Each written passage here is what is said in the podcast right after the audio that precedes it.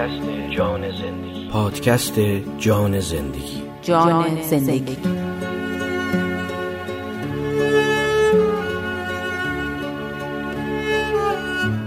مثل یک آیین سنتی.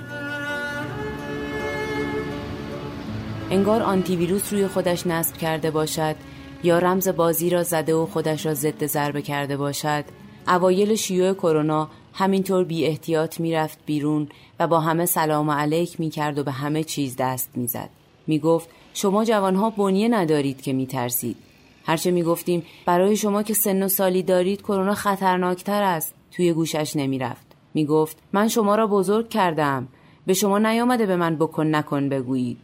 حالا اما مثل یک آیین سنتی پیش از آن که بیرون برود دستکش دست می کند ماسک می‌زند.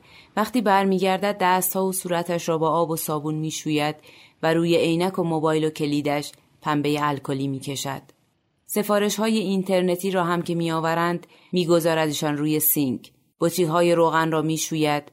قوطی های کنسرو ماهی را می‌شوید. بسته های شیر و پنیر و خرما را ضد عفونی می. چند جفت دستکش و چند تا ماسک روی هر بسته می‌گذارد و دو طرف گره را محکم می کشد. رویشان هم برچسب می‌زند که مواد داخل کیسه به دقت ضد عفونی شدند. برنج را پنج کیلو پنج کیلو کیسه می کند و رویشان با ماژیک می نویسد برای پیمانه کردن برنج از دستکش استفاده کنید. می‌گوید شاید من ناقل باشم درست نیست مردم به خاطر من یک گرفتاری به گرفتاری هایشان اضافه بشود. کرونا باشد یا نباشد مامان آداب هر سال ماه رمضانش را ترک نمی کند. و حق محروم را از یاد نمی‌برد. می‌گوید جنگ بود قطعش نکردیم حالا که با کف صابون مشکل حل می شود. عینکش را عوض می کند. یک دست قرآن و یک دست گوشی پیامی کوتاه برای چند شماره آشنا می فرستد و جزء امروزش را شروع می کند.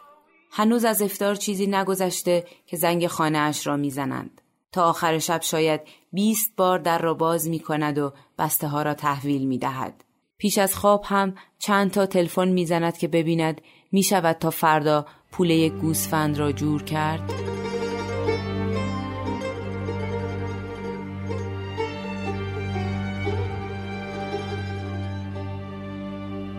شما قصه مثل یک آین سنتی را شنیدید.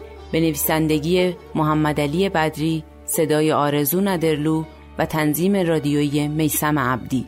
پادکست جان زندگی پادکست جان زندگی به سفارش اداره کل بانوان معاونت امور اجتماعی و فرهنگی شهرداری تهران آماده شده است.